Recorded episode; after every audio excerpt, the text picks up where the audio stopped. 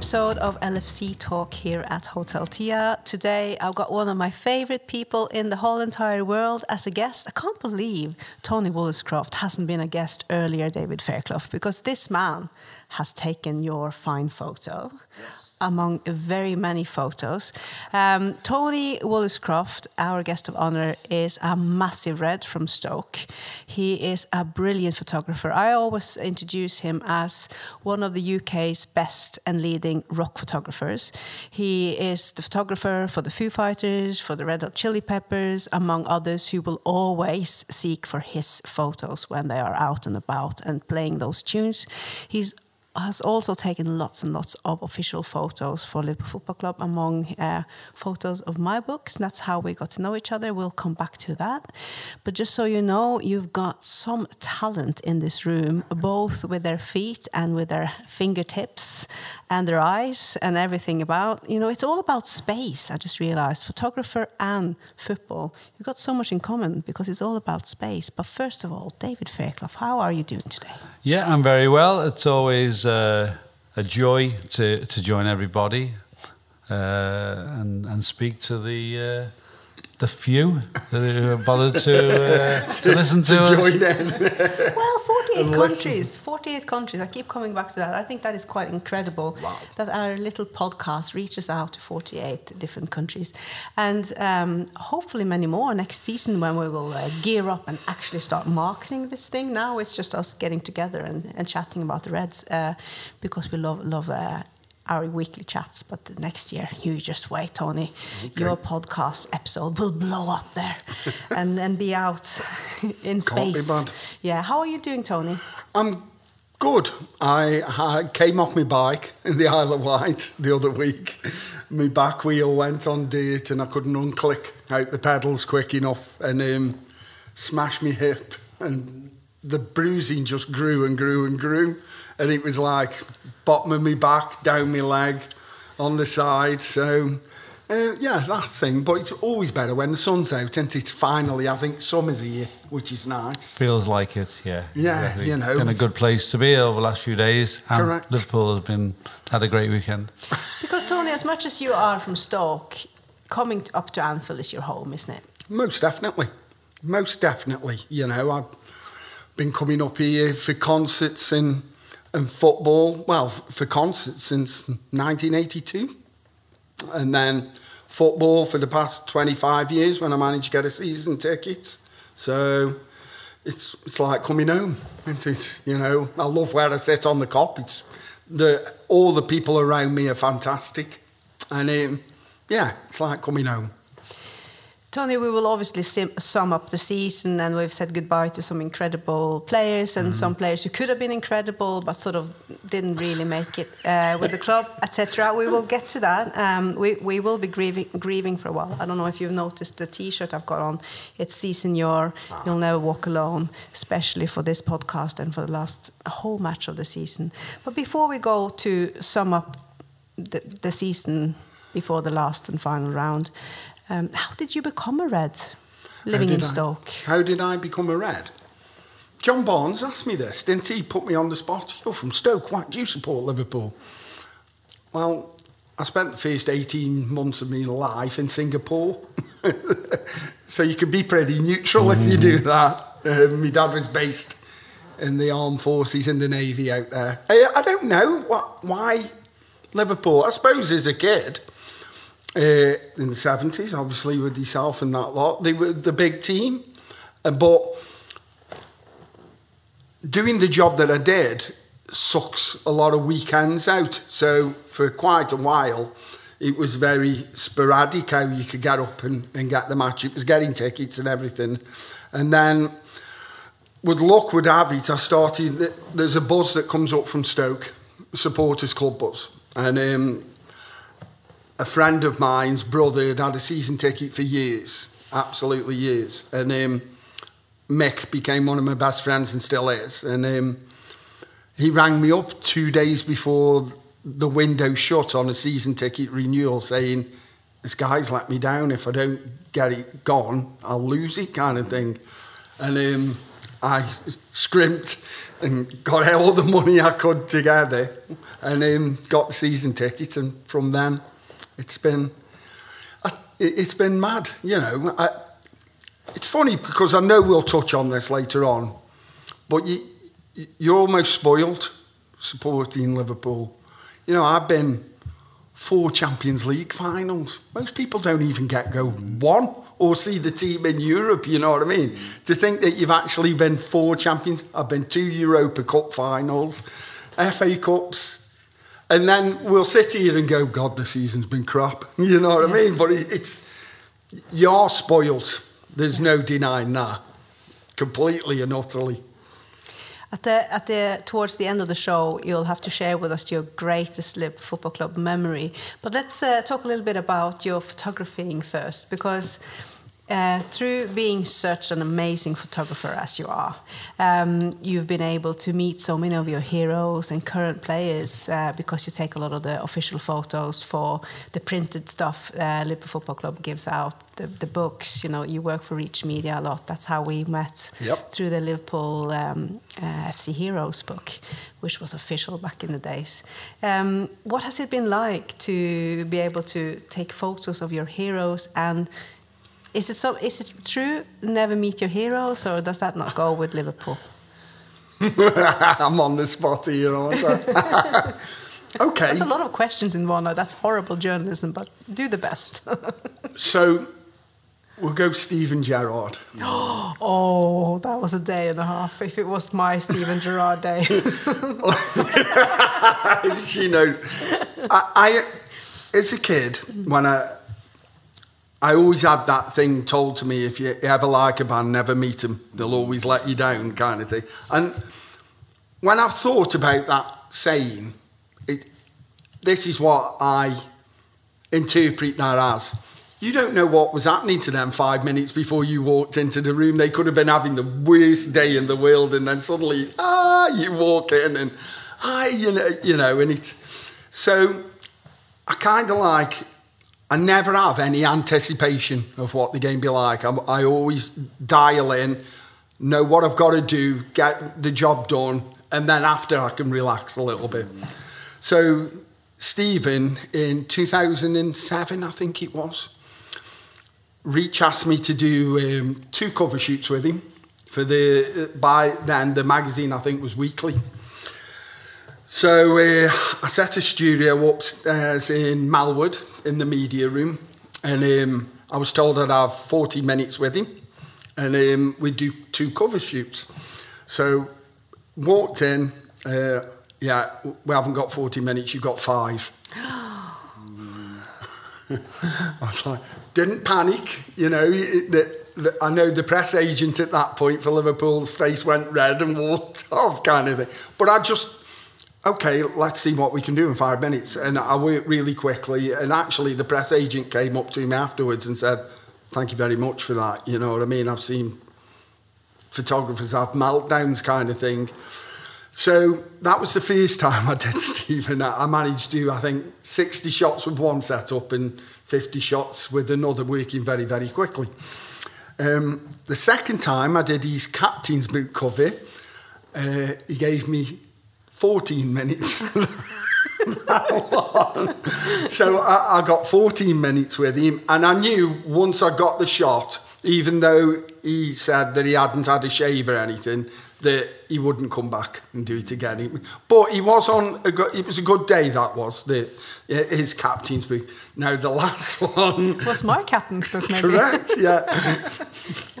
um, which was was trying. Thank God again that I'd set it up. Knew, and the the weird thing about that that book was we tried to make all the pictures look like they were done in one day. So if I went to Tommy Smith's house, we pulled his dining room apart and set the studio up With a and backdrop and Yeah, professional lighting. It was a full-on studio wherever we went. went, yeah. Um, so we, we the went to airport with Souness. Was that what was yeah, that it in was Sunderland? Southampton. Southampton, sorry. Southampton. We had to go. Jamie um, Redknapp's. We set his garage up downstairs, We and Louise was bringing us in orange and things.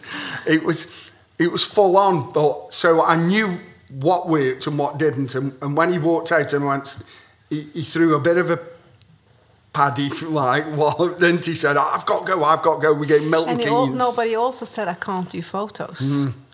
because it was something to do. Probably, you know, with what clothing he was wearing, and um, but it it was brilliant because he, I think with Steven though, I mean, the book we did together, um, the Liverpool captain's book. He had never given an in-depth book interview ever before outside his own book, so Yeah. this was his first, and and I don't blame him for being uh, skeptical about journalists, and especially someone he doesn't know because of all the pressure and everything he's been reading about himself. You know, well it was his last season as well and there was a lot of questions being fired at and him. we were the only ones getting an, a proper interview with him when he, before he was leaving for America. So he was nervous, and, and Jamie Carragher came along with him um, as support. But we also obviously interviewed uh, Jamie as a vice captain. But I remember before before we started, he said, "I'm not taking any photos," and I thought.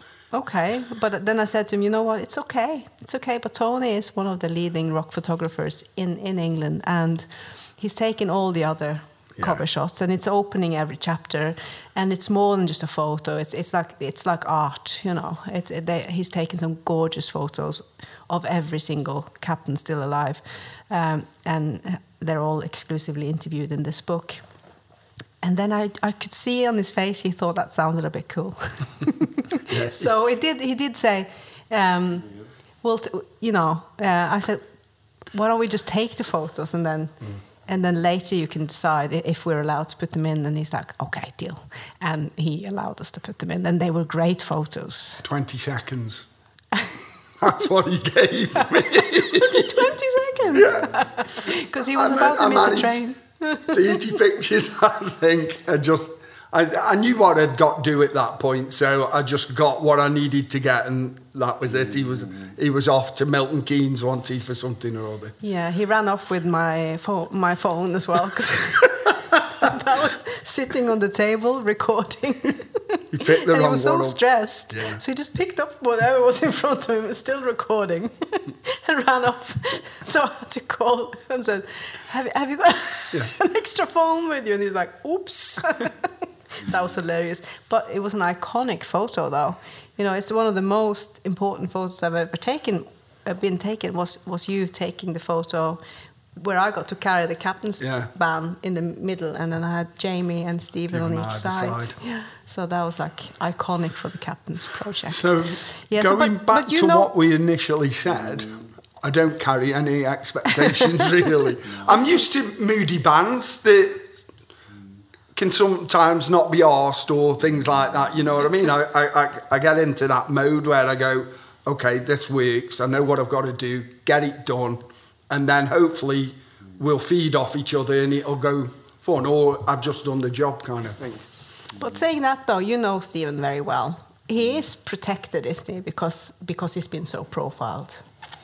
Yeah, I think uh, the modern footballer has a different approach to you know ones of a previous generation, and uh, I mean I was in the company of one of my uh, heroes on Thursday.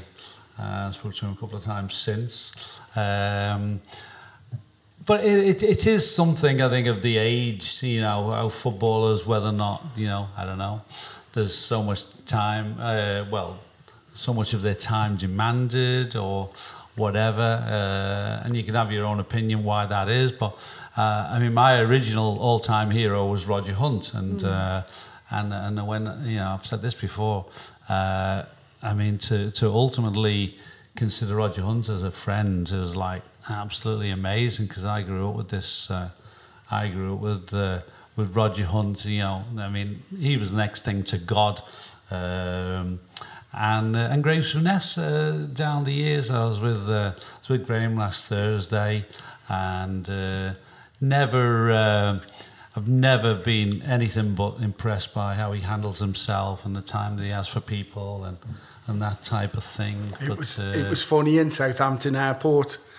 We were struggling for set anywhere for pictures up. The moment you drop Graham Souness's name, oh, you can have this room and, and all the space that you want, and suddenly Yeah. all these doors opened and everything. And Gra- it, Graham's uh, Graham's name does open uh, doors. People are immediately taken by him because he's got an air about him Oh, that, yeah. that very few people do have.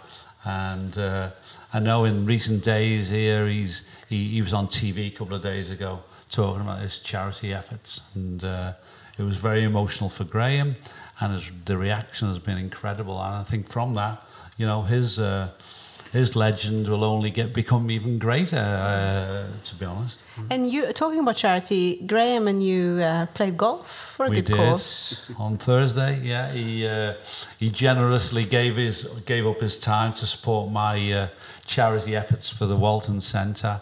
Uh, and you know what a man, what a man he was. Uh, to to travel five hours to come and you know give us his time or uh, and then uh, we had a drink afterwards and and then he was back on the road and another five hours back. I mean uh, very few people will will do that. And uh, you know as I say I've never any uh, I've never any question about you know blasting Graham's name to the you know I'm very much uh, endorsing Yeah. him as a character And we are with Steven, Steven Gerrard as well. Oh, you know, it's it's more we're more giggling about it now, and and also you know, which was so lovely a couple of years ago when I, I walked into um, to Steven uh, at Jamie Carragher's um, charity in the Titanic Hotel, and Steven actually came up to me and kissed me wow. and said, "I loved your book." Oh, there you go. Well done, you. And Yeah. well done, you too, hmm. because the photos are important. And we were a team. We Yeah. traveled everywhere together. You know, we, we planned what we were wanted to talk to them about, and you were such a big part of that. That well, that book as It well. was, it was It's mad like- the, the amount of places we went and Yeah. like Ronnie Whelan's house where we're carrying out the dining room table to put it somewhere to set.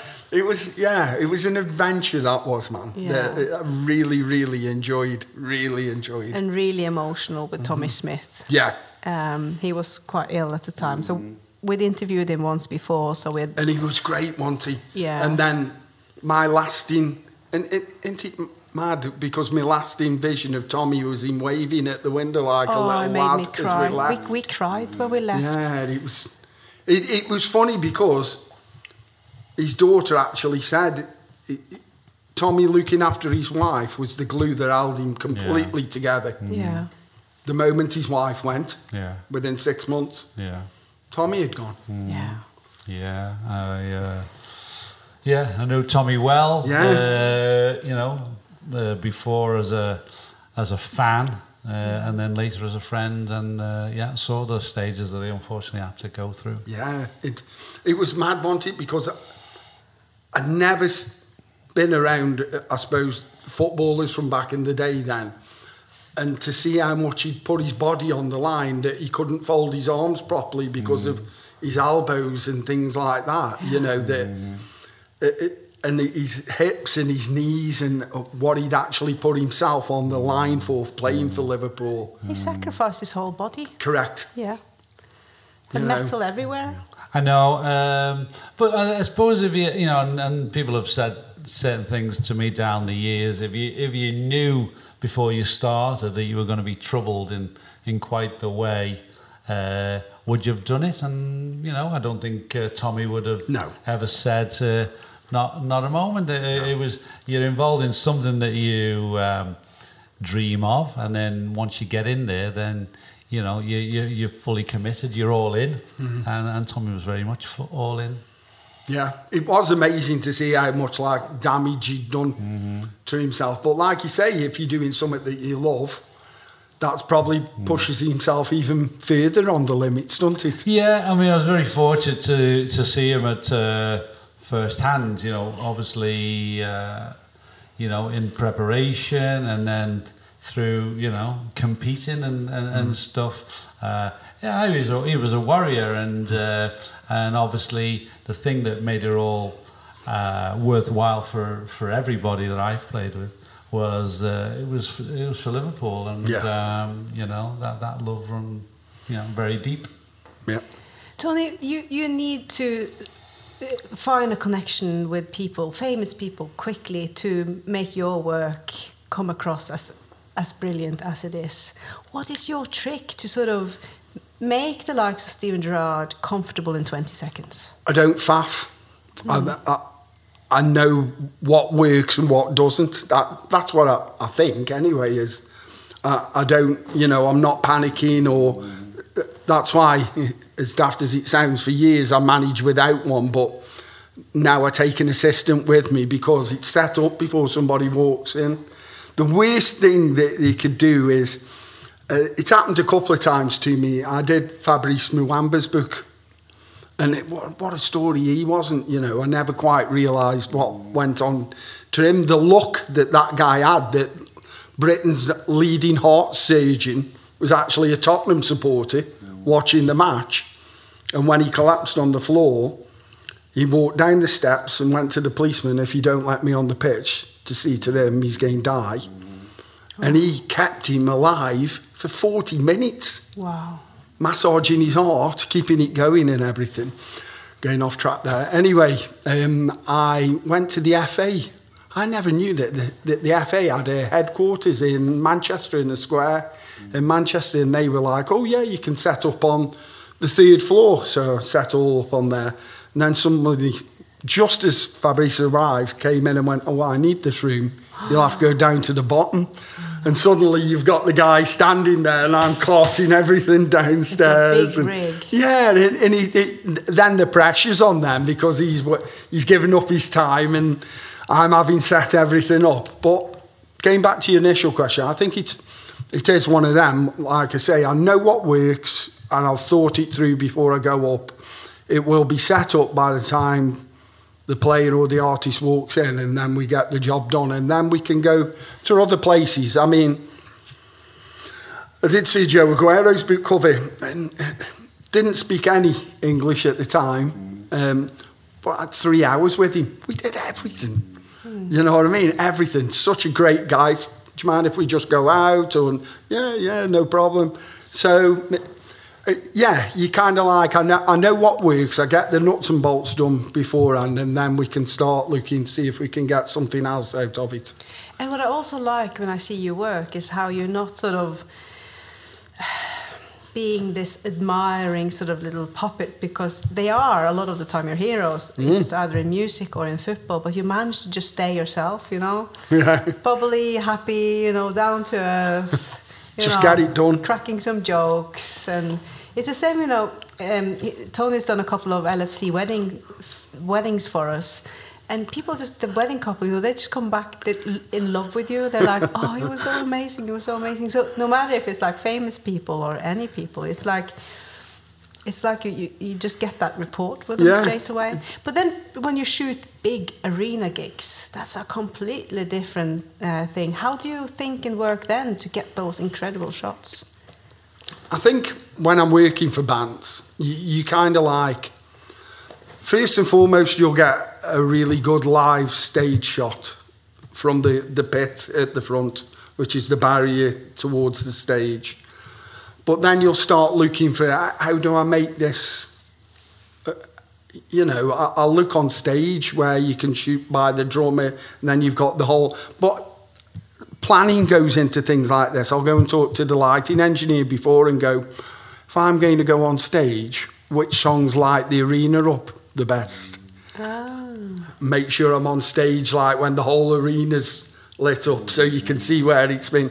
So there's a lot of thought. Yeah. the easiest thing to do is just rock up, sit in the pit for 10 songs, encore on stage, walk off kind of thing. But if you actually talk to the right people, you, you can plan it. So, so I was with Gerry Cinnamon last summer. So you, you would talk to the the the, the LD, the lighting designer, and you, he would go probably out in the arena from the back of the hall because I'll light the whole place up. That'll look quite spectacular. So there's a lot of thought goes into it. So you'll have a set list then, and I'll mark the songs of where I should be, and and but then there's almost uh, then you have this spontaneity kind of thing. If, if something's happening in the pit that looks really good, you'll you'll photograph that more. But yeah, you, you try and plan ahead. Yeah, because you have to be at the right place at the right time. Correct. But what bands are the most fun, or artists are the most fun to photographer, and why?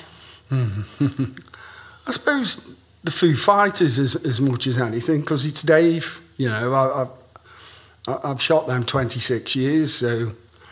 But at the moment, I, that, my favourite album that I'm listening to and I'm working for the band is 100 Reasons at the moment. And it's funny because this is kind of like even done a full circle for me because I did their very first feature on Kerrang! Oh. On, in 2001. I went down to Aldershot, very young bunch of guys, and then did various features with them with Kerrang! And then the band 15 years ago had a hiatus, you know, they all went off and did other things, had families, and, and then they've got back together and brought this new album out, which is fantastic. And then I've just done the tour with them when they finished at Hammersmith Odeon, the Apollo, to five and a half thousand people. And then next month they're at Download Festival, so I'm back there with them. So, and that, that, that again, it, when you go on rapport with bands, it, that's like going back and seeing old friends, you know what I mean? It, it, it makes it so much more easy. So it's always hard when you're with a new artist because you, you don't know the crew and you don't know what he's like and, and things like that. And, and some some band personnel and an artist like a photographer on stage and, and some don't, you know. So you, you have to feel your way in. But when you go to bands like 100 Reasons, within 10 minutes, it's like we haven't, you know, even though it's 15, 16 years ago since I've seen them, it's, it's like 10 minutes. Oh, that's nice. Yeah. Yeah. Which, which um, gig was the most uh, shaky to do, or do you have like a like a memory where you have like where things definitely didn't go to plan, but you you landed anyway, or what, what sort of stands out like the most sort of surprising gig you've done? So it's funny because gigs now uh, and the safety of fans in the hall and the safety of artists have changed completely. When I first started, there was no security barrier at the front. You know, you had to muscle in with the crowd and and the gigs I used to do were mad. Kids diving off the stage in. I remember a, a band called Agnostic Front from America. I was out from with Kerrang with them on the road and in Bradford. Somebody elbowed me and I had two stitches down my eye there. You know what I mean? There's no security at the front, so it's just one of them. You came out kind of thing. I've got a black eye. Luckily, your camera's all right, kind of thing. But uh, uh, the Marquee in London, I remember Faith No More there, another band I used to, and I know really well. And um, Steve Gullick, a, a friend of mine, got kicked in the face, took his flash gun off the top of his camera, and he had a egg by the time he came out with stitches above his eye and everything. So they were always the hard gigs. Now it's kind of quite luxurious, if you get what I mean. You've got a security barrier at the front and you can wander around and, and, and things. So back in the day, it was a bit more hard work than it is now. So you know when they say they buy tickets for the golden circle, you got the diamond circle then? yeah, I get the best one in the house, really. The band's exactly where you are, kind of thing. Sometimes it varies. I mean, Nicole Scherzinger, uh, how do you, I can't pronounce. Yes. Um, she was, what band was she in? Pussycat Dolls. God, man of. I know. Oh, man of. Take there it you away, go. David. She- well, anyway, she gave me 60 seconds, and you had a guy in the, the pit with the stopwatch. So the lights ah. went down. A, a silhouette of Nicole came on stage. He started the stopwatch, and everybody was ushered out after 60 seconds. Ah. So that you literally are like just trying to get as many shots as you can, kind of thing. And then, uh, God, yeah, you, you do. Then you have the best one in the house where they- they're playing stadiums, or like with Gerry last last year. He was, I think, what did he pull? He, he pulled thirty thousand in Nottingham, fifty thousand in Swansea, and thirty-five thousand in Cardiff in the three days that I was with him over the weekend. And you've got an accessible areas where you can literally go anywhere on them kind of things. That's so incredible. yeah, it, it, it's mad, but it is one of them. It, you go, you're there to do a job. It, it can be a long one as well when you're working for bands. Quite simply, is we all know now how social media works. They all want it now. So what I tend to do when I'm out with a band is the two card slots in the camera. I'll shoot the main one all the way through the gig, but on the encore, I'll put fresh cards in and shoot the encore as it, it on fresh cards because I'll download those quickly after the gig, edit there and then, and then they've got something to put out on the social media Oh, straight great. away. Yeah. David, do you like going to see live concerts? Uh, some, yeah. I, I'm, I'm a little bit, uh, well, I mean, I don't know. I used to be choosy, but um, I went to the Stones last year, which was Oh, wasn't amazing. that At Anfield, Yeah, That it was was amazing. incredible. Uh, never thought I'd go and see the Stones, to be honest, but I mean, hugely impressed. It's one of, apparently one of because we had one of Norway's best rock uh, guitarists here for the Stones, and he's seen them over twenty times over the years, and he said that's one of the best Stones concerts he's ever seen. Yeah, it, it, it was something else. Um, but some things I'm a little bit uh, slow sometimes, maybe to to book, and uh, you know, uh, you, to, you've got to get in early, haven't you? To uh, do you know? Me, me, I think my friend was trying to sell Beyonce tickets. A friend of a friend. I've seen God, Beyonce the, actually. the price of them was frightening. They, they bought like VIP packages. They were four hundred quid each. Yeah, I've I'm seen like, Beyonce what? in. Um, yeah, I, uh, I've seen her in Manchester. I've been lucky enough to see some big names. Wow. Yeah, McCartney and the like. Uh, don't come much bigger than McCartney. No. in somewhere. you I, know, I in met him worlds. once um, Yeah. through Dave Grohl.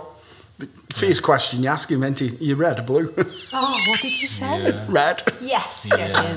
well, he grew, he grew up in uh, he grew up uh, very close initially. Not a lot of people talk, talk about it, but uh, just not far from where we're, where we're you know where we're sitting now, and, and where I where I grew up. in. uh, Oh, my mother bef- knew of Mrs. McCartney. And this was before they they moved to grew. Allerton, then. yeah, yeah, Yeah. yeah, Before they grew, you know, yeah, they lived in Everton. Uh, All right. well, a place, a tenement uh, building in uh, Wow. not so far. It doesn't exist no more. But uh, so it's not on the tour kind of thing. But he's not from Allerton originally. He's No. uh, you know. There you go. looking up, he's, know he's a real scouse. You know. Love it, love it. so, guys, let's move over to um, this season. Uh, we are only one round away from finishing this this one, this dance with the Reds. Um, I have uh, my, my T-shirt in honor of Firmino, and I have to say, as we said goodbye to Firmino, Ox, Milner, and Keita, um, it was quite emotional. It was like an end of an era kind of feeling, Yeah. wasn't it? I, I said before we came off, this one's a, you really feel like it, it, it's the closing chapter of this really good team. The final breakup. The, the odd play is gone before, but with Milner and Firmino going, um, And Mané last last season. yeah, you know, it, you feel like this is that chapter coming towards the end, don't you? You know, Yeah, for me, Firmino obviously has been such an integral part of uh, of Liverpool's success, the, the Klopp journey, and uh, uh, you know all the achievements that this group sort of made. You know, he scored the winning goal in the World Club Championship. Correct. So, uh, Yeah. I mean, an amazing uh, part of Liverpool's uh, modern history. So it was um, it, it was touching to. Well, I mean, the clamour for tickets were because it was going to be Bobby's final appearance, and, and people thought before the game, well, would he get on naturally, or would he, you know, would it be As a kind of token, as a yeah. token gift to the last, you know, five minutes? But I mean, the fact that he actually got brought on in, in and scored was In probably, front of the cup. Yeah. yeah, it's probably It's made for him, and uh, if he could write, uh, if he could write a sort of way to go, and not many people get an opportunity really. I mean, we were talking after the game. Uh, you know, there've been many great players who never really got an opportunity to Yeah. to say, you know, Goodbye. farewell. The, You know, you- you're out the door like Mané was, for example. Yeah. I mean, there was no uh, pomp and ceremony for Mane. But uh, it was fitting for Bobby at the weekend. Uh, it was uh, obviously he's got the, the the song that you know creates one of the great sort of moods of any Liverpool game. So It's one of the so best that was, songs in a decade. a football, yeah, so so the fact that you know he, he is that. Uh, I mean, he's been such a cult hero of, of Liverpool. It was a, it was a, it was a great day. Pity it was such a poor performance, really overall. I, I think, uh, and a little bit underwhelming to finish with a draw, not take it, you know, really Yeah. the end game. You know, the last last game of the season might not be sort of really meaningful, but um, it was a, it, it was a great day on it was a great day on Saturday for for various reasons. And he's just like he's just living. Um, how should I say this? Spiced up our team, Firmino. You know, with the whitest teeth, with the no goal, no look goals, Goals. all those celebrations, all the hairdos. I mean, I'm not saying football should be about all that sort of stuff, but he has been a really sort of winning character in terms of recruiting kids. Um, little girls, you know, like like all sorts of like like a wide wide uh, spectre of, of, of new fans. I think he's been vital in sort of Yeah. bringing the club alive, and he's been so likable and so entertaining. He's played his part, no doubt about that. I think uh, for me, the making of him was Coutinho leaving. I thought at Yeah. the time when he Yeah. came here, uh, I thought he was a little bit overawed by Coutinho and and maybe uh, you know it, too often people were playing into Coutinho. I think once Coutinho left, Firmino came into his own, Yeah. more freedom.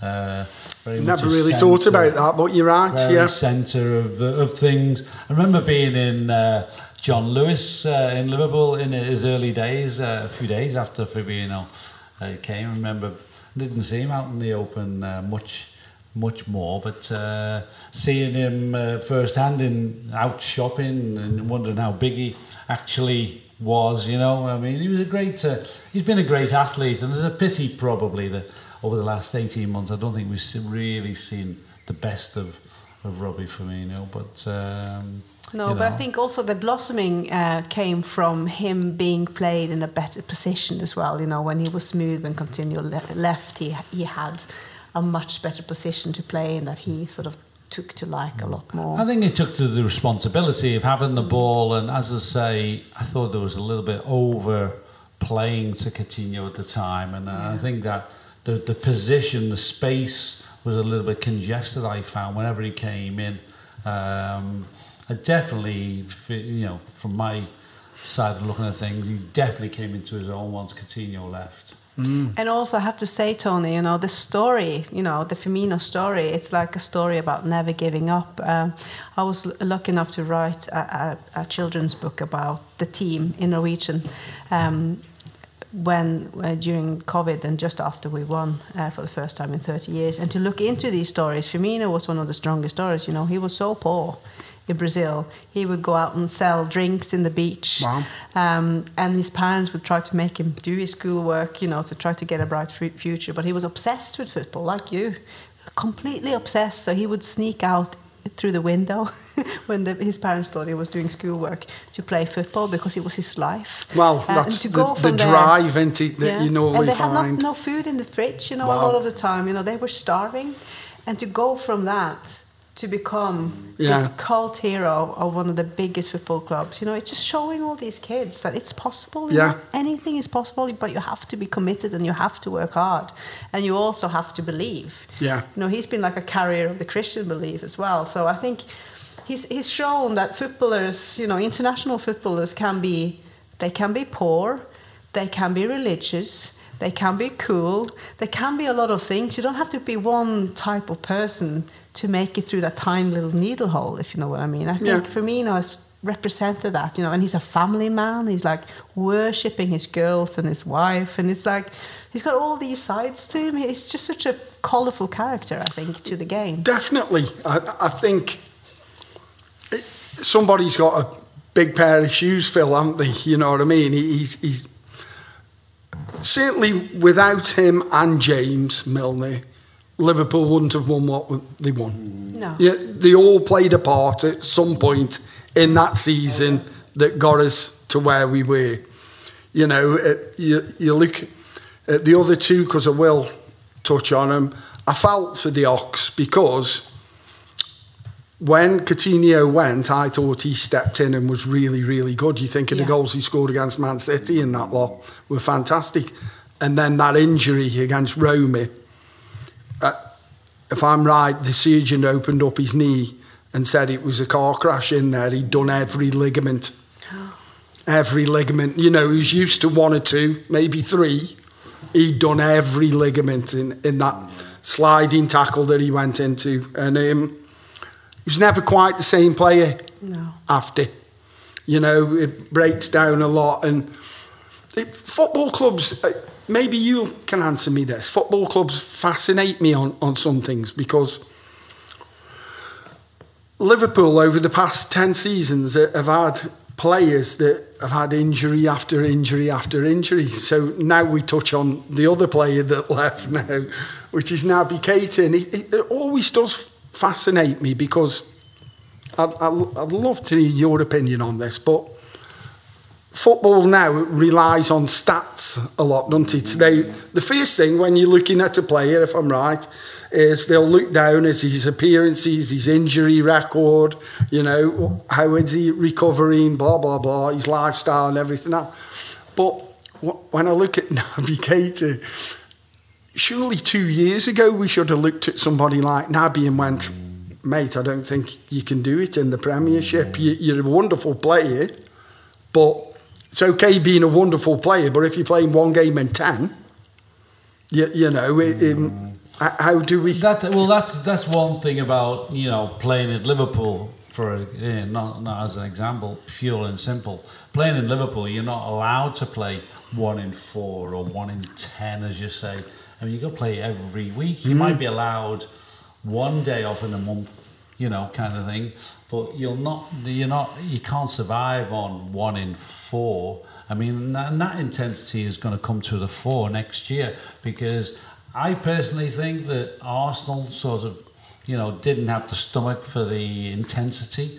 Very few football clubs can play with the intensity that's going to be needed to compete against Manchester City, and that means Liverpool will be one of those uh, teams next year, I think, um, because being in the in the window, the fishbowl, uh, week in week out, is very very difficult. So the right type of players uh, normally come to Liverpool. You know, uh, uh, I mean, c- trying to cover a lot of things in, a, in, a, in a very quickly. But uh, Oxlade-Chamberlain was was playing probably the best football uh, for. Liverpool until he got injured, and um, uh, and that that did wreck his uh, you know his progress, and he's never found it sort they're able really to to recover from that. No. I mean Gomez, uh, his injury at Burnley, he was he was playing the best football Yeah. of his life until he had that injury at uh, at Burnley. So I mean, some of these moments, you, you're very fortunate if you don't sort of suffer something serious. I mean, obviously we know what's happened to Van Dijk and Mm-hmm. hasn't probably looked the same type of player. It's easy to say that, but I don't think he has looked the same player since he was No. he, he, he suffered that. So that's the that's the precariousness of uh, of a footballer's life. That you're only one injury away from it all kind of collapsing. Uh, Keita, uh, I mean, I remember watching Keita for the season before he arrived at Liverpool in Germany. And he, he's an incredible footballer, Yeah. great, talented footballer.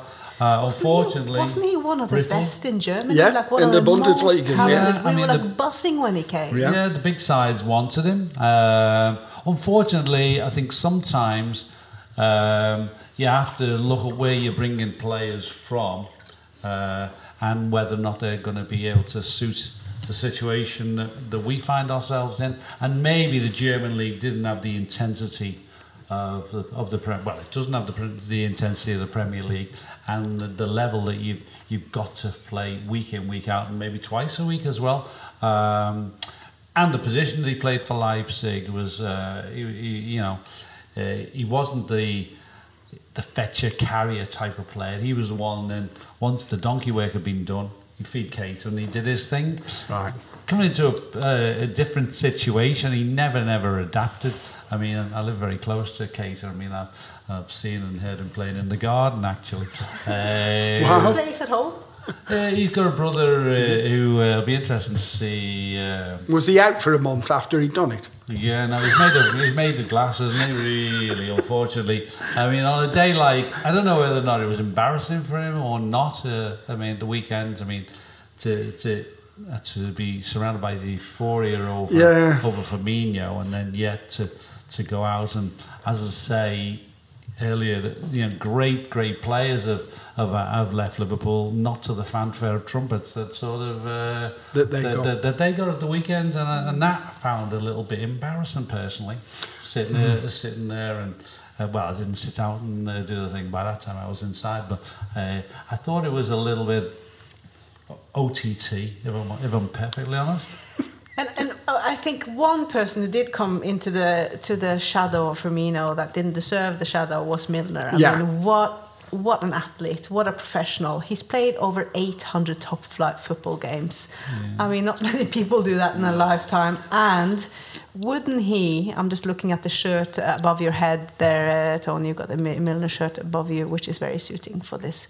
Um, wouldn't he be the best free transfer Most in definitely. modern football? Without a shadow of a doubt. from City, Yeah. winning everything there is to win. Yeah. Uh, and then coming here and kind of eclipsing that with the Champions League. Most definitely the, the best free signing. I mean, with that came wages, obviously, and I think that's a factor that's come in now that James was on quite a lot. So, listen, don't begrudge anybody in what you can when you can. It's my motto. Um, but I've heard that that's probably what's coming into it. You know that you you've got a player earning two hundred grand a week. You'll be sitting on the bench a lot. I think the mad stat that I saw this season was when we played Napoli in Napoli and James got booked after 30 seconds, I think it was. They put the two teams side by side, and Napoli had got something like nine new players since the last time we'd played them four mm. seasons ago, and we'd got something like eight players that were exactly the same. And mm.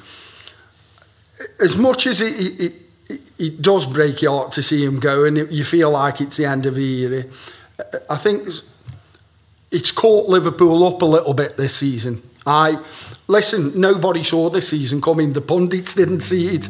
I don't think we three saw it coming here.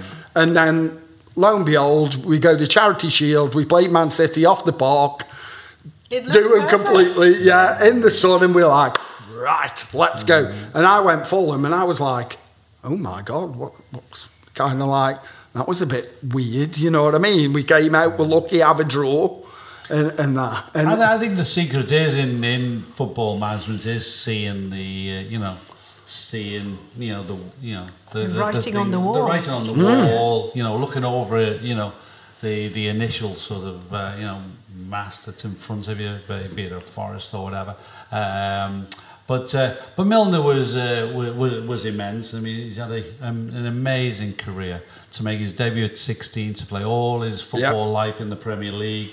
Uh, I mean, it rivals sort of Ian Callaghan, really. You know, how you know three ge- playing three generations. Wow. Um, very few players in this modern day will, will play 800 games, and and I think there's a little bit of I think at 37 he's enormously fit. Uh, at the at the top of all the, the fitness sort of charts Stats, yeah. at Liverpool, but still he wants to play and he's not playing enough. And I mean, coming on for 15 minutes at the end, and he's done some good jobs in you know in settling things down in games of, of late.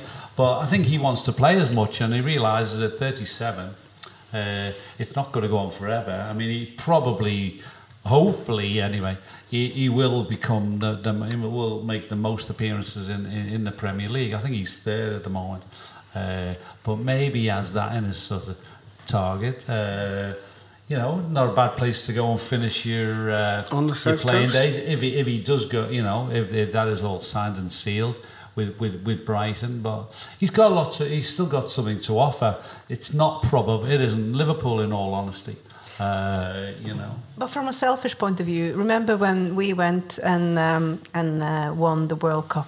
We had to play the League Cup the day before, which was like Yeah. impossible, mission impossible, the setup of it.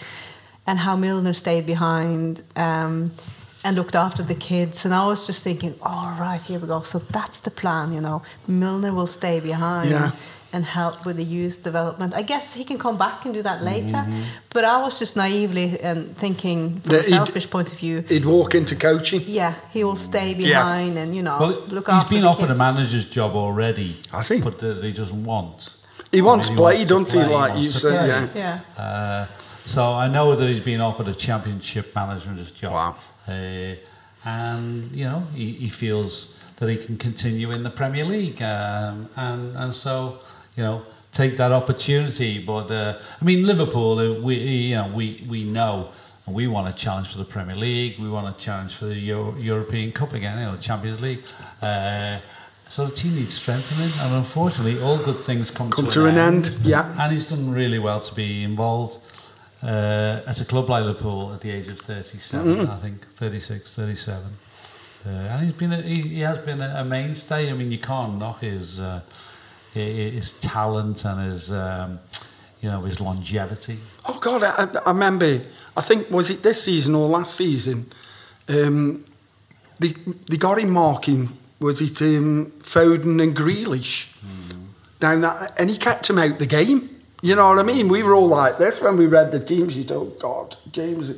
You know we got that many injuries. He was he had to step back, step in, and but he, he, he did it. I, I remember like the greatest night ever I've been at, the- at that ground was was Barcelona. Yeah. Everybody, if you're a Liverpool supporter and you were in the ground that night, that is without shadow of a doubt. And it, the job he did there when two of our best players were out that night as well. You know, Firmino and Salah. yeah, who were both on fire at that point, you know, and he's been a, a, brilliant, brilliant signing. But I, like you say, if he wants play, Liverpool isn't the place. We, that I think, going to what I was saying is, is Liverpool uh, have got to look forward now, and we perhaps should have a couple of seasons ago, if I'm honest. Nobody saw this season coming. No. But if you think about it, that midfield is the engine room of Liverpool. It's never never been um, really creative, but the intensity that they've played at, the Hendersons, Wijnaldum and Fabinho, they didn't let a team relax at all. They were on them all the time. And I think since uh, Wijnaldum He left, left. I mean, we haven't we haven't replaced Placed uh, him. There, there Oh, was a, he was him. a vital cog in the wheel. Correct? Uh, Wijnaldum. And he was And, never uh, injured. Never. He was no, no. He was very solid. Yeah. And uh, and maybe some of his work that he achieved at that time went a little bit unseen. Unnoticed, yeah. you know, 'Cause he was the he was the one that played the most games for Yeah. us. yeah, he was tremendous, Wijnaldum. And then you, you kind of like replaced him with um, a very creative player, but wasn't didn't cover the park as much as in Thiago. So And more If- injury injury driven. yeah, but if if I look at this season, sorry, last season, that probably made Fabinho and Henderson work twice as hard. So come this season, and then probably you had the end of season last year where, if I'm honest, and I will be brutally honest, and if you watch Liverpool, I thought they were look, running out of puff at the end of last season. We were just mm. getting over the line. You know, as I mentioned to you uh, earlier, that last game, I, I always remember it ag- uh, against Wolves at home, mm. considering Villa were 2 0 up. And at that point, God, we could do mm. it here. We, we never, we, we were just limping over the line. We did win against Wolves, but it was in the last 10 minutes. And then by then, Man City were off and running down the road. You know, we just got over the line against Newcastle. There, there was a few.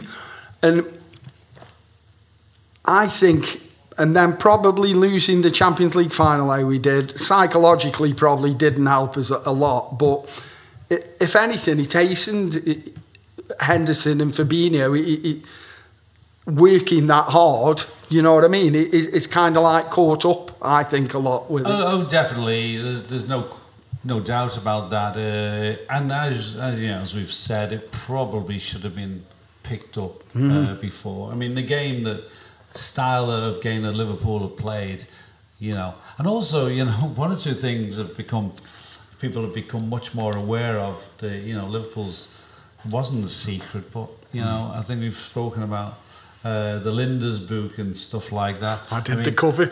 you know, don't mi- don't demystify something, and uh, and I think that that's come back to uh, to Bite hurt him us in a the little bum. bit. I'll be honest. Do, with do you think that? I do. Do you? yeah. I think. I think there's Strange, a- isn't I it? think, Yeah. I think um, if people think there's magic, let them believe there's magic, even if it doesn't. You know, I say. Don't de- demystify uh, something that, that people have no idea about. But I think it was one of the contributory factors to highlight that Liverpool, you know, we didn't do anything different. We don't. Well, Liverpool have never done anything different, but You just don't did it take- better. Don't don't take that fear factor. You Yeah. know, the- it's an ingredient that you can't put a your finger on. But uh, say, well, don't tell people it doesn't exist. Wow. Because sometimes you walk into Anfield and you think, so, well, we're not going to get anything today. Whereas all of a sudden, teams will come into Anfield and, Yeah. and saying, you know what, let's just set about them and whatever, whatever. Uh, and uh, as I say, I think there are a few factors this season that have. Yeah, I that, that definitely the engine room, which is the midfield, got overlooked in the summer. Definitely that, Mm. and we all expected after Madrid that he would sign somebody in the middle, and and that's where the confusion came along. Really, we went after that French kid that decided to go Madrid. Yeah. No, hey, listen. Everyone was dreaming about Mbappe as well. You know, we were like thinking big. Well, Well, there, there were rumours, weren't there? Um, obviously, we got we got I was Nunez, and Were that, you? he's he's he's a work in progress. I mean, Nunez will come stronger, I'm sure. Uh, Yeah. I mean, the getting the goals that he's got, I think, is a is, is quite an achievement already, and I think. Yeah. Some people, I think, have missed that point that he, Yeah. the, the goals that he's come in with. But he was a big signing. But as much, uh, you know, the the cost of uh, of Nunez, uh, the progress, you know, the progress uh, of the ground. I mean, kind of took uh, you know all the money in the pot sort of uh, Yeah. disappeared. So um, it, it was probably a reset year. Um, and, and we know, and we, we, we sort of have thing, areas that we know that we're going to have to sort of pick up on. But a couple, uh, of, couple of season. really good signings this summer. A new Anfield Road end. This club is going to be buzzing, yeah? I think I think definitely that I mean the front line. I don't know if they'll. Well, obviously Bobby's gone out of it. I did think for quite a while. I wondered if Jota would stay. I really did, but he's he's come good again. Don't forget Jota didn't score for twelve months. You know, he's had a heavy injury in that point, and I was thinking, well, FSG's model has always been sell to buy kind of thing. So if you got like 40 million for Jota and then you sold the keeper, 20 million for him, and then you can start hunting around for some players kind of thing. But it, it looks like Jota's staying. But it, it, it, it was a weird one for me because, like I say, that French kid decided to go Real Madrid.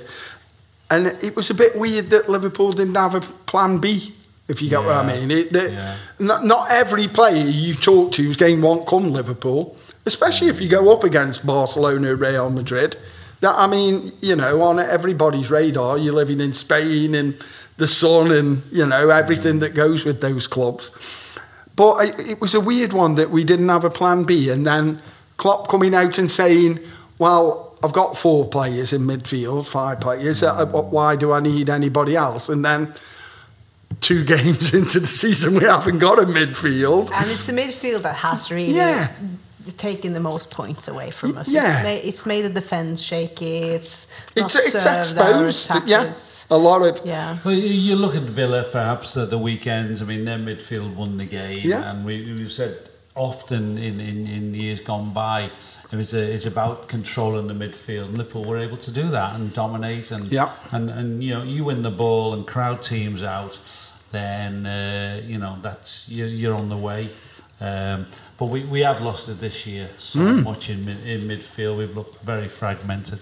Uh, but we're linked with so many uh, interesting names. I mean, it isn't all about Bellingham. Uh, just because uh, Liverpool don't look like they're going to. Did you, did you ever think that we were in the hunt? Uh, uh, well, I think the fact that he, you know, I think his dad is a, is A massive a red. traditional Liverpool fan, and Bellingham himself. Uh, I mean, his, his hero growing up and his model was Steven Gerrard. Uh, I thought, to myself, you know what? Maybe he's going. to... Part of me thought he might stay one more year at Dortmund and then I might redress it next year and come to come to Liverpool maybe next year.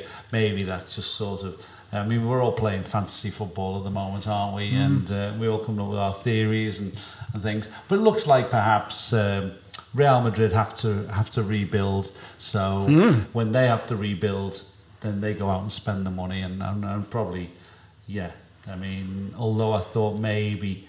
And maybe outside chance. I think it's that that's gone. But I mean, he isn't the only. Uh, you know, he isn't the only uh, fish in the pond kind of thing out there. There's many uh, uh, great midfield players, and, and the fact maybe if you overspend on somebody like a, I was- a Bellingham, Yeah, that was the big worry for the me, intensity Dave. is Yeah. on one on one guy. The spotlight is all on him to change. Liverpool have never worked that way No. in the past. Uh, it's it's it's about building a unit, uh, and I think in doing that, I think um, we'll will be the better for it. I think. I mean, uh, you know, seeing some people sort of, you know. Uh, when the news broke that it didn't look like Liverpool were going to get Bellingham, you felt like you know It's the end of the world. the end of the world. Yeah. And the, the season hasn't uh, this season hasn't ended, and people were writing off next season. I think it would have been such a an investment to make on one player. I think it wasn't worthwhile. I, it- most definitely, uh, especially that you are putting like 150 million quid into one player that hasn't played in the Premiership really yet. And listen, with, with the best will in the world, uh, I hope he does go on and have a stellar career. But there also could be that fact that he might not make it in the Premiership. Might It's- be a new Keita, you know, with the tempo. And He, he does look a great player, in all honesty. But uh, you know, as we said before as well, you're only one injury away from Correct. it all sort of crumbling as well. So uh, you know, And it, I think Liverpool's model as well, as we touched on while we were, we were sitting over there, is we tend to go.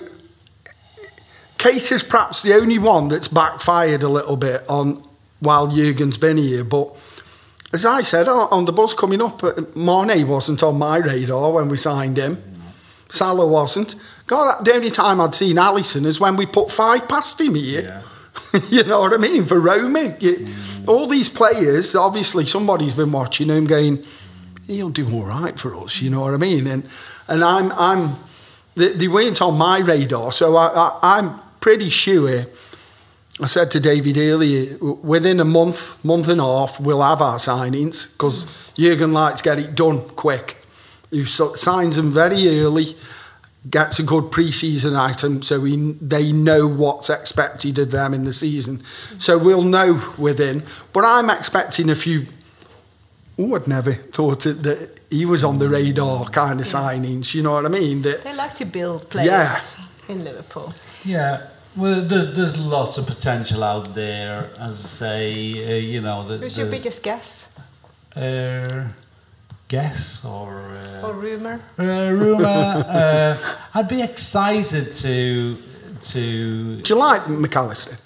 I think he's a yeah very good footballer. Do He's you? a very good footballer, and he can make people play, uh, and will will f- perform better in, in, a, in a better team as well. I mean, obviously the stress and the the, the strain that he they were playing for somebody like Brighton is. Uh, i- i- is tough, so you, you you know you should thrive around better players. I mean, I've heard one or two rumours. and whether Come or not I on, should go go on. to it. Go on, it's only us. But th- I think they're all they're all um, they're all midfield players that we're being linked with, and uh, are some really interesting names actually. One or two As- unknowns. Yeah. Uh, I might disclose them next week.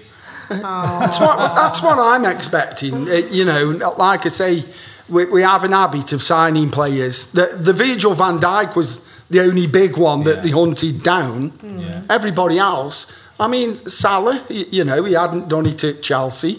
He, he did it at Roma, thingy. Y- The, the Manés, you know, Wijnaldum at Newcastle. Uh, Again, Fabinho, yeah. you know, happened overnight. Uh, I remember listening to, to the radio on a Sunday night and it said, surprise coming up for Liverpool fans. And uh, Yeah. and there you go. I mean, it, it, there isn't, a, a, you know, it, it gets overused uh, the Liverpool way, but in the past, um, most signings were often done, you know, Yeah. before you realised Yeah. they were on the, uh, you know, on the on the radar, nice and quietly and effectively. Um, and we're kind of in that pro. We're in that sort of style now with the likes of Jurgen. He's very, he's quite uh, strategic and very secretive. Yeah, plays his cards quite there's, close. A, there's a, the link, though, there seems to be common knowledge that Schmadtke will, will be here perhaps in the next week or so, which is a sign that you know they'll they'll move quick to uh, uh, recruit. Hmm. My last question before we go to your greatest Liverpool memory in your whole entire life, Tony, is the Europa League. How are we feeling about the Europa League? He, Tony is now just sort of hanging with his heads, but can't we go to some exciting, uh, obscure little places that we've never been to and, and have a Oh, ball? mo- most definitely. I, I think that the thing that scares me a little bit, Ron, is f- football at the moment. It, it, it's so money driven, and Newcastle, great. Yeah, they've done. Eddie Howe's done brilliant. My big fear in football at the moment is once Newcastle have got into that Champions League, you won't get them out. It's too much money there. You know what I mean? Uh, to put it into context, and this could be right what I heard. The people that own Newcastle make Man City look like Port Vale financially, which is quite frightening. You know what I mean? So my thing is, once you've got Newcastle into those Champions League spots, bar a catastrophe that then throwing loads of money at it won't correct, you, won't really get them out. So that, if you put Man City there and Newcastle, that leaves two. I, I yeah, I, listen, nobody's got a divine right win anything or to to go in in competitions and everything else. Uh, Liverpool can survive a season out of the Champions League, but next season it's a big season for Jurgen Klopp because he's got to sign a midfield that hit the ground running, and we've got hit the ground running because if you want stay at the point that we are, you have to play Champions League football. I remember going back to 2011, around the Roy Hodgson time, and I don't know if you can remember this. Um, Arsenal were playing Schalke in Schalke in Germany, and at that point, we were linked with Huntelaar from one of the German clubs, and that um, Talksport um, correspondent came on from Germany and he said, I can categorically tell you this now, Huntelaar will not be going to Liverpool. They are not dining on that table at the moment. And you've got to think that's how football is. If you're not in and around the Champions League, it, it, it's a big thing. Arsenal have testified that any for 17 years or 16 years consecutively, and then have been out of it for 10. And it, it's it's the competition now to get top four is even harder than it was perhaps back 10 years ago. So you're asking me now about the Europa. If I was honest, we need European football here because it's Liverpool Football Club. There is part of me that kind of thinks, do you know what, we could have done without it for, for 12 months maybe and, and made sure that from day one we are competing for that Champions League spot. And I think what what this season has told me is that I think whether whether or not a couple of teams are geared to that intensity and um, expectation. I mean, Newcastle to play every game as intense as they did it for stages of this season, I don't think is possible personally. Uh, watched them again last night at uh, against um, against Leicester. Leicester, and. Uh, you know, they're going to have to perform. The expectation is going to be really massive, and the expectation on Arsenal uh, has been massive, and I think that's where, for me, they've, they've failed. Uh, I said earlier, I think I think that's why we might benefit from being at Liverpool Football Club because players, you know, that's that's built into the demands and part of um, you know being a Liverpool player.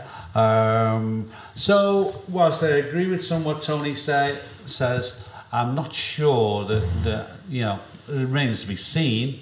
And, and a year from now, may sit here and say totally wrong about Newcastle. But I wonder whether or not playing in, in the Champions League every week and then having those big games that follow the Champions League, it isn't for everybody. Right. And, uh, you know, and so, you know, maybe United might be able to. I think they've got the muscle.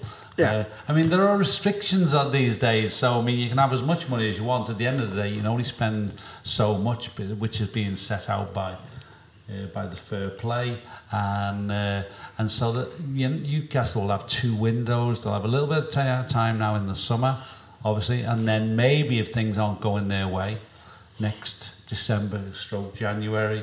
Um, but it's not going to be it's not going to be a, a jamboree for everybody to go out and you know, this is where it's got to be clever. And Newcastle probably will will I think will be kind of committed mostly to the group that they have done and, and won't make as many changes as maybe we will.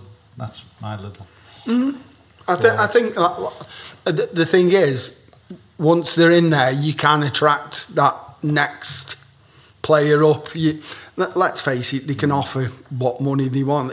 If you've got that much money, you can pay the wages to what. go and it- live in, Nor- in Newcastle. That's uh, I mean, I was with Kevin Keegan last week, and you know, and everybody knows. You, you know, the summer arrives in Newcastle on some some day in July.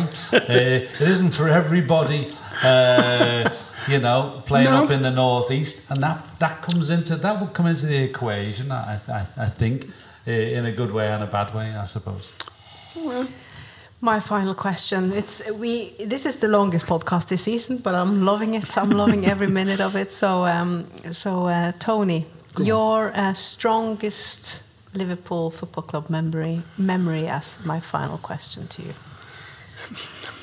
It's funny, isn't it? Because like I, I touched on it earlier, you kind of spoiled. You, on the way up here, I'm, I'm listening to Talk Sport and that and, and Noel Gallagher was coming on, waxing lyrical against Man City uh, and that. And you've been so spoiled for moments with Liverpool. I really have. You know, uh, most football supporters are very lucky to see their team win a cup. You know what I mean? We've won everything multiple times and have been to finals. And God, you, you know, the story of me going Istanbul, I'd, I'd left Kerrang in 2005, uh, was floating around, hadn't got proper editorial work. And lo and behold, I went to Chelsea match, which was then perhaps one of the greatest nights I'd been at Anfield. Quite simply is, I remember we were second row from the top of the Kop. The guy next to me was wearing glasses, and this is 20 minutes before kickoff. And every time I looked at the guy in glasses, he'd fogged over. It was that hot up there. It was insane. It was a beautiful sunny day. The atmosphere was off the scale. I remember coming out and we got the final all the way down the road. There were people on the side of the roads, and it was amazing. And then the, the mad thing is, and somebody touched on this coming up on the buzz, it was seven or eight hundred pound then to go to Istanbul on them packages. God knows what it's going to cost Man City this time. It's a lot. Of, it's the furthest in Europe you can go. Yeah. You cross the river eh, eh, mm-hmm. and you're in the east. Yeah. So I hadn't got eight hundred pound to spend on a package to go to Istanbul. I'd got my ticket but I hadn't got the flight. But because I'd flown to America so many times over the past 15, 20 years, I had 120,000 air miles on United, on Star Alliance. For two weeks, I rang up Star Alliance. I need a flight to Istanbul. No, sorry, sir, no availability. Every time I got shut down. And it was the Saturday before, because the finals in them days were midweek. And it was the Saturday before, and my ex, who I was living with at the time, I'd got up in the morning, rang Star Alliance, got no flight. And then she, at three o'clock, she said, just try again. What, what have you got loose? Just, I know your face is like a bulldog's backside, like, go and try again. So I got this German lady on the phone and I said, Look, before you tell me there's no availability, I've got 120,000 miles. You can see that, can't you? Yes. I don't care if you fly me to Bangkok and then fly me back. All the traffic's going Istanbul, I know that. So if I hop over it and come back, I, and she started laughing. She said, what, what, what, what is so important? I said, my team are in the final, gotta go. You know, it took her three hours to root me out, but she did. And I had to drive from, on the Tuesday, I got up at 10 o'clock in the morning, drove to Heathrow. From uh, 3 o'clock in the afternoon, I flew from Heathrow to Hanover, two hour stopover in Hanover, Hanover to Munich, two hour stopover in Munich. Luckily, there was people on this next flight that I knew, and it was Munich to Ankara. We got to Ankara at two o'clock in the morning, hired a car, drove all the way through the night from Ankara to Istanbul, got to Taksim Square. We were told you wouldn't get accommodation. Well, you would get accommodation of a certain standard, let me tell you, and it was a certain standard. it was only 15 quid a night. Uh, I dumped my bags down, went into Taksim Square. Obviously, the, the rest is history. I, I then couldn't come home till the Friday. So Friday morning, I from five o'clock, I up from, from Istanbul to Ljubljana, Ljubljana to Frankfurt, Frankfurt to Heathrow, and I got home um, on Friday afternoon. And that was probably one of the greatest, uh, you know, things. But we had such a good time when we went Madrid. I drove 66 hours in a van, 15 of us. And I keep, I always remember saying, don't look far on the map until you actually drive it. And the van's governed it at, at, at 60 mile an hour as well. And I remember that I'd had no sleep on the Thursday night because we had to be up, start rounding everybody up at two o'clock Friday morning. So I'd gone all uh, Thursday night, no sleep. And then we missed the first ferry over at 10 o'clock. We had to wait for the next one. Cutting a long story short, I drove for something like 26 hours and was hallucinating by the time we got to Bordeaux. Oh, because we were late, I only had five hours sleep there and then I'd drive the rest of the way to Madrid. But both both finals we won, so there'll always be very special and the whole thing. But without a doubt, and everybody will say it, the greatest night at Anfield was Barcelona. I loved the final in Madrid and we won in everything else. That Barcelona game was. That, trust me, where I am goes a bit mad when we score. When that equaliser went in, I was about two rows down. it was insane.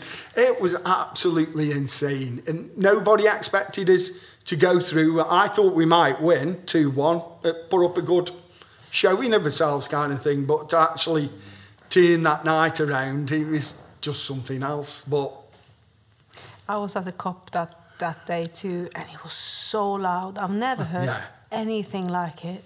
And, and of course, it made it extra special that we could boo all these guys who ran away and let us down, you know, mm. to go to Barcelona and win things. Um, so it was that emotional sort of get you one back mm-hmm. extra mm-hmm. in terms of the players that we we were annoyed that left us when we needed them the most. So it was uh, oh, it was, tonight. I, I think like to to know that Barcelona actually celebrated winning 3 0 in the Camp Nou and they thought the job was done. They'd had an extra week off. They'd won the league, could afford rest. We'd had injuries out, and on the way up, you looked at the thing and you went, ooh, you know, Divock starting. And as wonderful as Divock is, and I've always said, 90 minutes weren't his forte. The last 10 minutes were his forte, you know what I mean?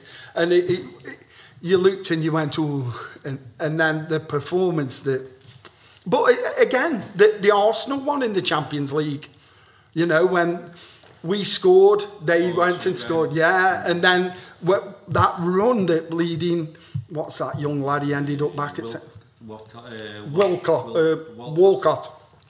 He, that he scored, and then Adebayor scored, uh, and then we got the penalty, and then got the winner. That was another night that it went off there. You, you spoiled. It, yeah, there are times, Ron, where I have to pinch myself because I, I went home on, on Saturday, you know, deflated a little bit. I, I said to David earlier, it's a bit of a mad one. It caught up with me this season because for the past five or six, we've been used something's happening at the end of the season. Yeah. You know what I mean? Whether it be a, a final or whether or not we're pushing for the league or it, it, that tremendous final run. three finals Yeah. like last mm. season. That, that, that tremendous one where he, he put the run together to get Champions League, where we, we went 10 or 12 games undefeated. And then this season almost had a bit of a, ooh, you, you know what I mean? I, he felt a bit empty. And, and I suppose that you, you're thinking a bit entitlement there, but it was a strange feeling this year that, that how it's, it's all finished. And Well, we're just down there at the bottom to to get some grip with our feet to push up again. Yeah. So we're, we're coming fast and strong next season. Dearest, dearest Tony Woolliscroft, thank you so much for driving all the way from Stoke today Yes. to, to share your amazing stories. And also, while I've got you here, thank you so much for taking incredible photos for, for the books that I've written and for all the laughs and all, all the experiences we've had on the road to, to capture some Liverpool Football Club history together. And dearest David Fairclough, thank you as always. It wouldn't be the same without you. This season is coming to an end. We'll probably stick in a couple more episodes before before we we will have a little summer break and come back. But yeah, follow us, subscribe, and all that jazz, and let all your friends know that LFC Talk is the one to listen to. Thank you everyone so much for uh, for tuning in. If it's um, on uh, YouTube or if it's uh, uh, where you listen to your podcast. Take care and enjoy the sunshine if the sun is shining on you. If not, hope it will soon. Bye bye.